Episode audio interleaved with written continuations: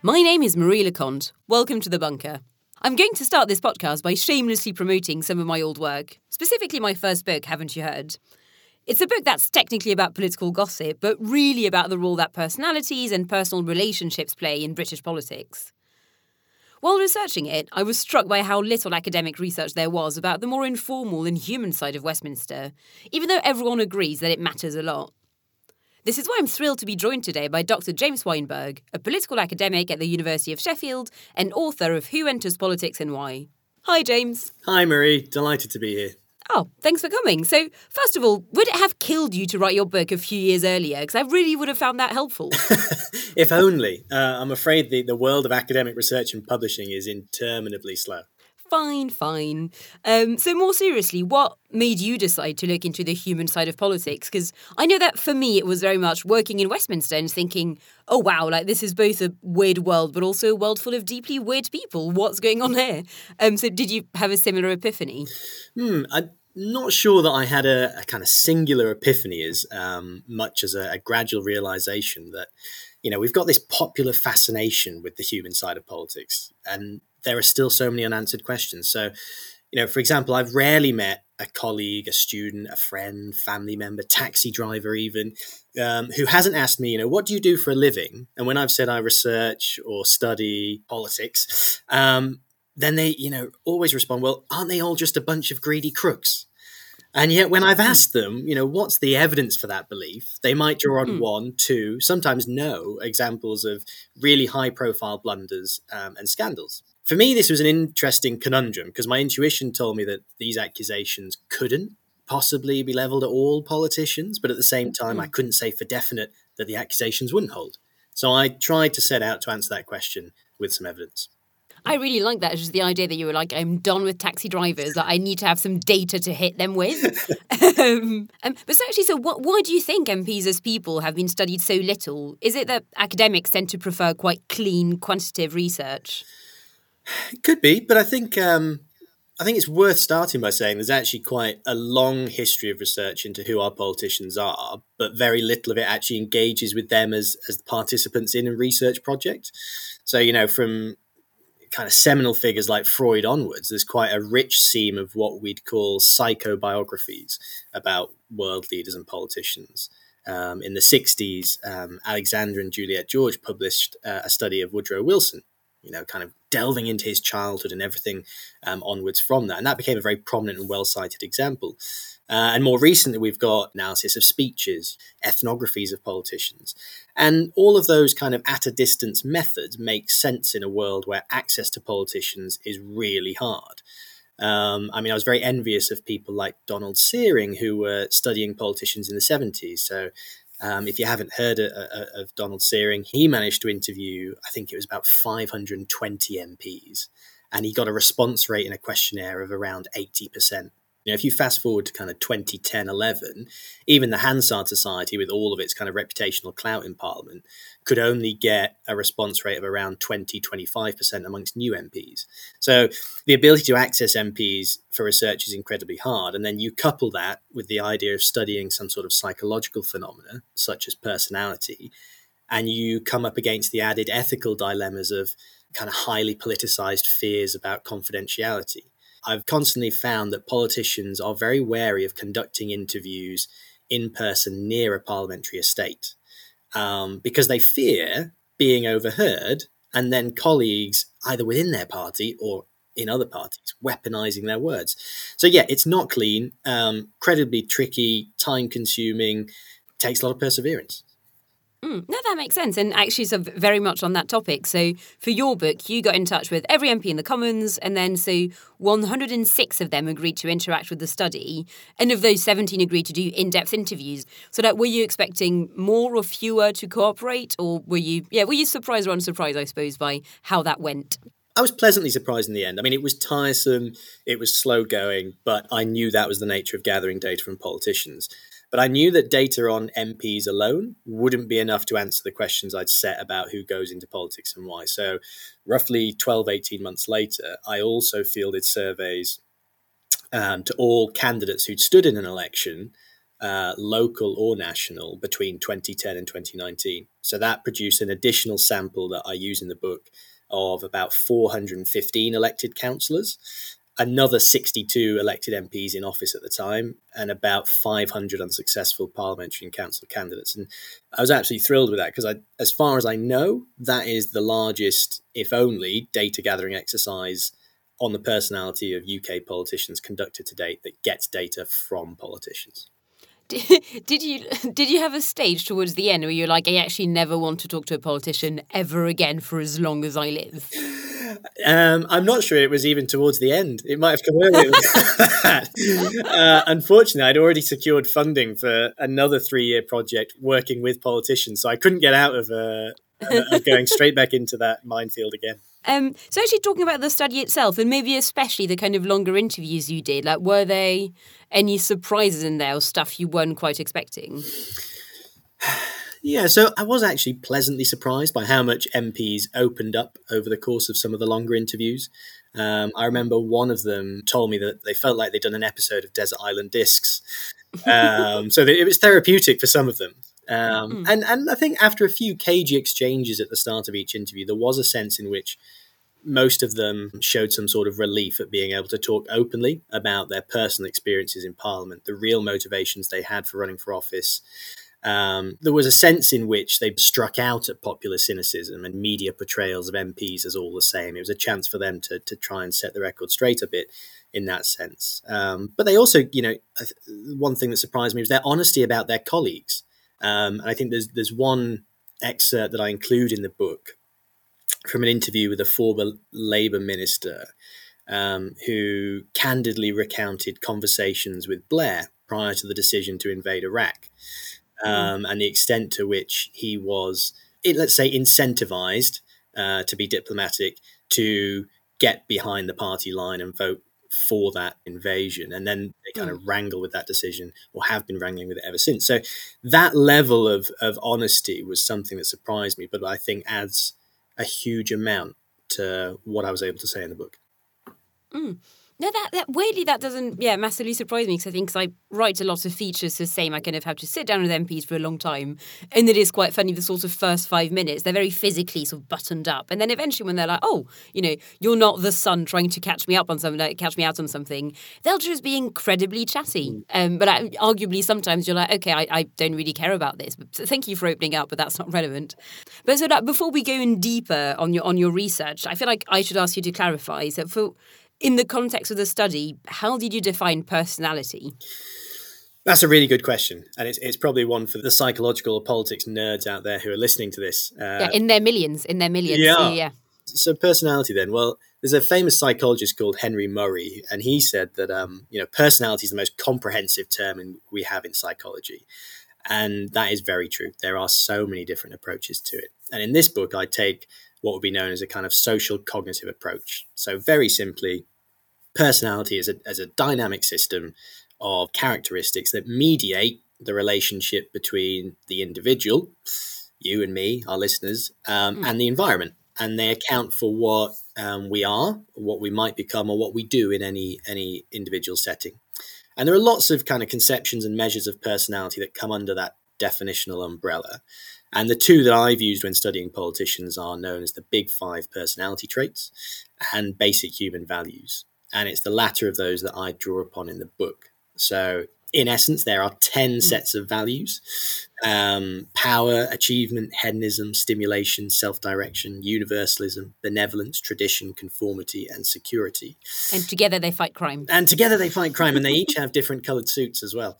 Yeah, Marvel are going to come calling any day now. Um, and they each represent sets of um, transsituational goals or motivations that act as guiding principles in our lives. And we tend to settle on the amounts of importance we attribute to these different value sets in childhood and early ad- early adolescence, and then they remain incredibly stable after that throughout the rest of our life course. And um, not only do lots of, uh, of studies find that people find their values and, other personality traits to be incredibly important for their self identity, but they predict loads of behaviors in our daily lives um, including occupational behaviour, which is what makes them useful for studying politicians. Hmm. And so, in that case, so what what are the main ways in which politicians differ from normal people? Um, if we start with the the importance that was attributed to each of these ten basic values, then the the value hierarchies. So if we were to put all of these values in a list from mm. one to ten, um, based on on scores on surveys for what someone finds most important in their lives or least, then the hierarchies for MPs and the British public only overlap in three of 10 positions, whilst councillors and the public only share one commonality. And going into more kind of detailed statistical analysis, MPs' actual mean scores, uh, so their average scores for each value, also differ from the public to a high degree of statistical significance across seven of these 10 um, basic values. So, well, what does that mean? Well, um, MPs appear to be significantly more driven by motivations to care for those around them and support those they know personally. Possibly a, a shocking revelation for the more cynical listener.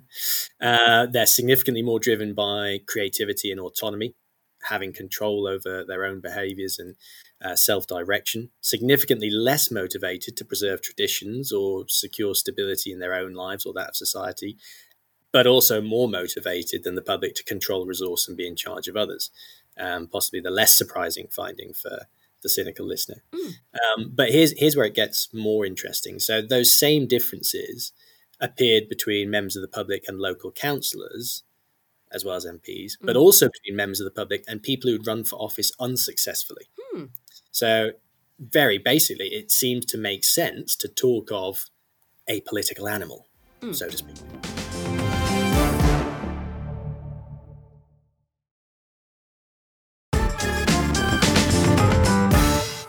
Quote a Lib Dem MP in the book saying that most politicians are assertive.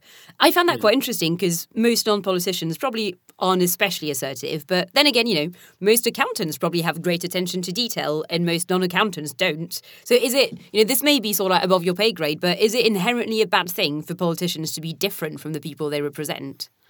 So I think that's, you know, that's a really normative question with probably lots of subjective responses. But mm. I'd say personally, on the face of it, the answer is yes. Mm. So, you know, there's lots of people in um, academia who and have argued on the basis of that that the makeup of parliaments ought to mirror the physical appearance or sociocultural experiences of the nation. So, at an aggregate level, my research adds to our understanding of the UK Parliament as a non descriptive legislature in which politicians are not only kind of physically and culturally unrepresentative of the nation, but also psychologically unrepresentative.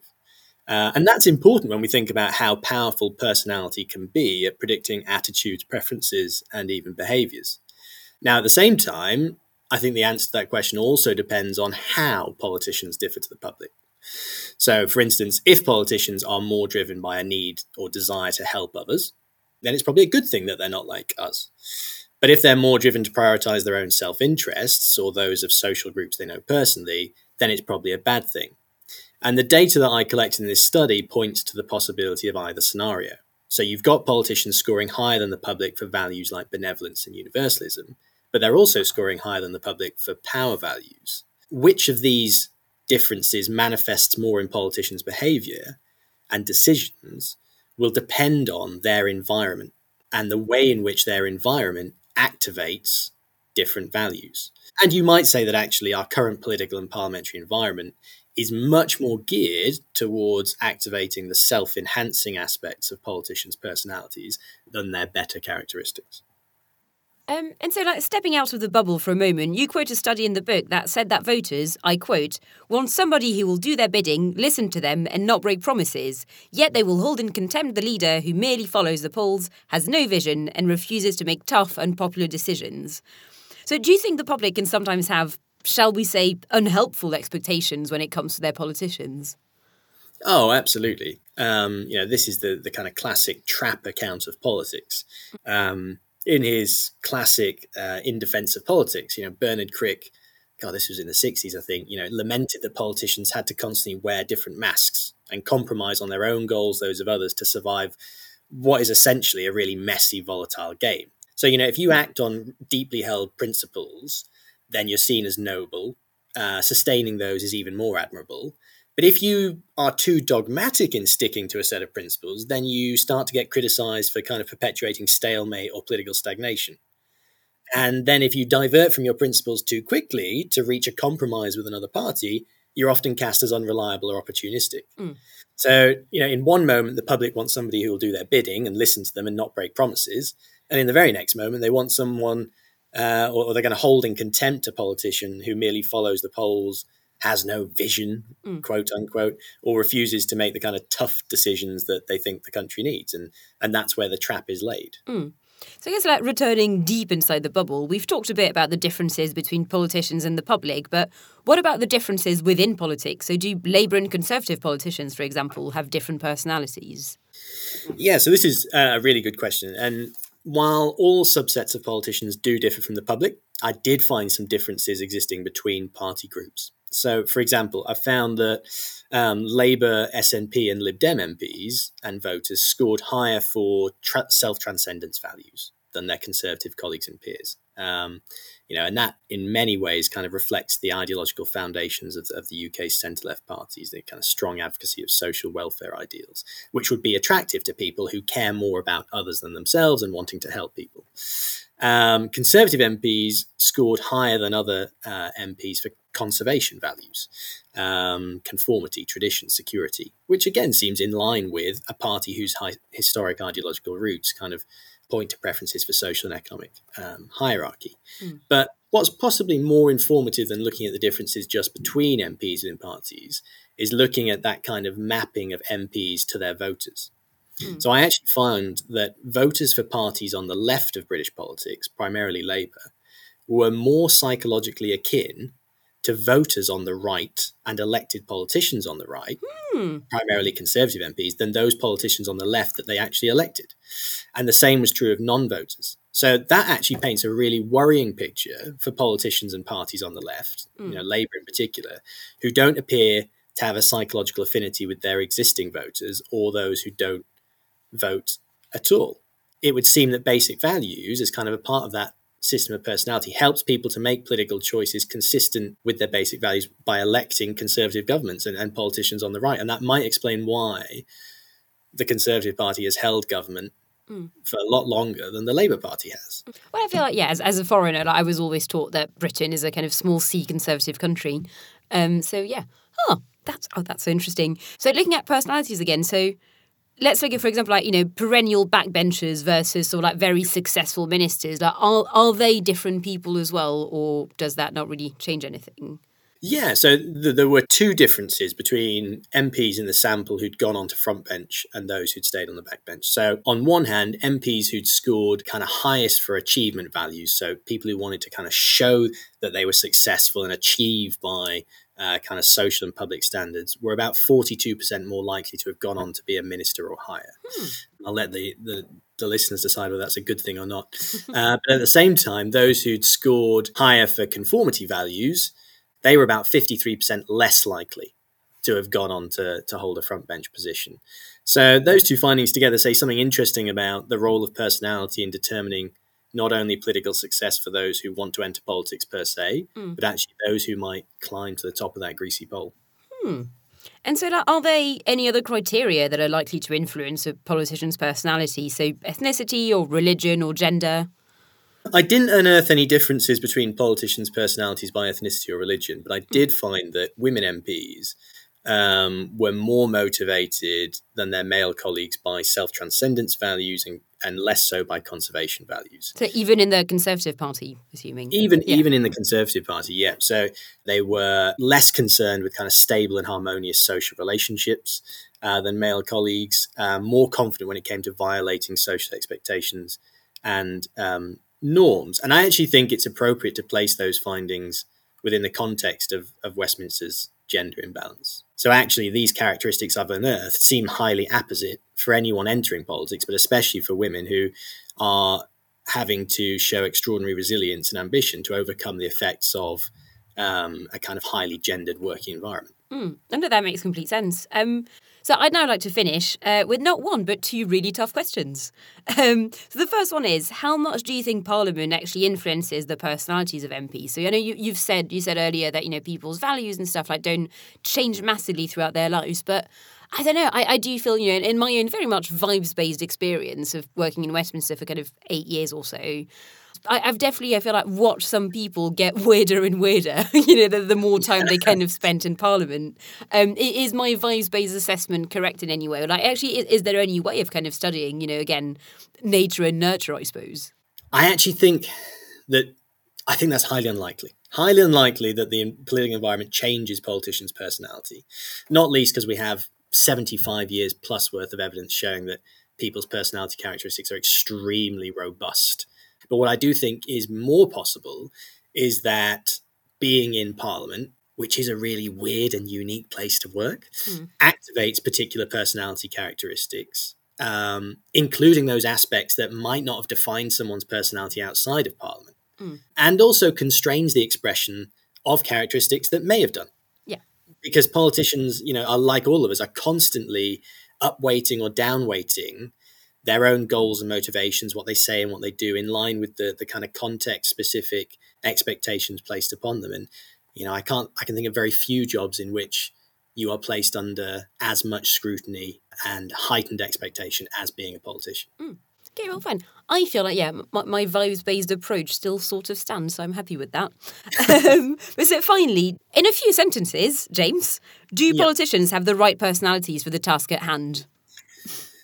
A nice, uh, yeah, quick fire question to finish. Um, I'm, I'm going to plead the fifth. yes, a classic academic and, and sit on the fence this one, give you a slightly conditional answer. So, in essence, I think we do get the right politicians but they operate in a, a really febrile political climate uh, and an institution that's characterized by conflict, mm. both of which activate their less desirable qualities and would, I should add, probably do the same to any of us if we worked in that environment. Mm. So if we can change our political environment to one that is slightly less cynical, slightly more consensual, then I think our politicians largely have the right drives to do a very good job. Well done. That was very balanced. I tried. I hmm. tried. Um, great. Well, this was such an interesting chat. Thank you so much, James. Thank you for having me. Listeners, if you enjoyed this podcast, you can back us on Patreon so we can keep making them. There's a link in the show notes or just search Bunker Patreon Podcast. For as little as £3 a month, you'll get access to episodes early and without adverts, as well as exclusive merchandise offers. I'm Marie Le Conte, and you are listening to The Bunker.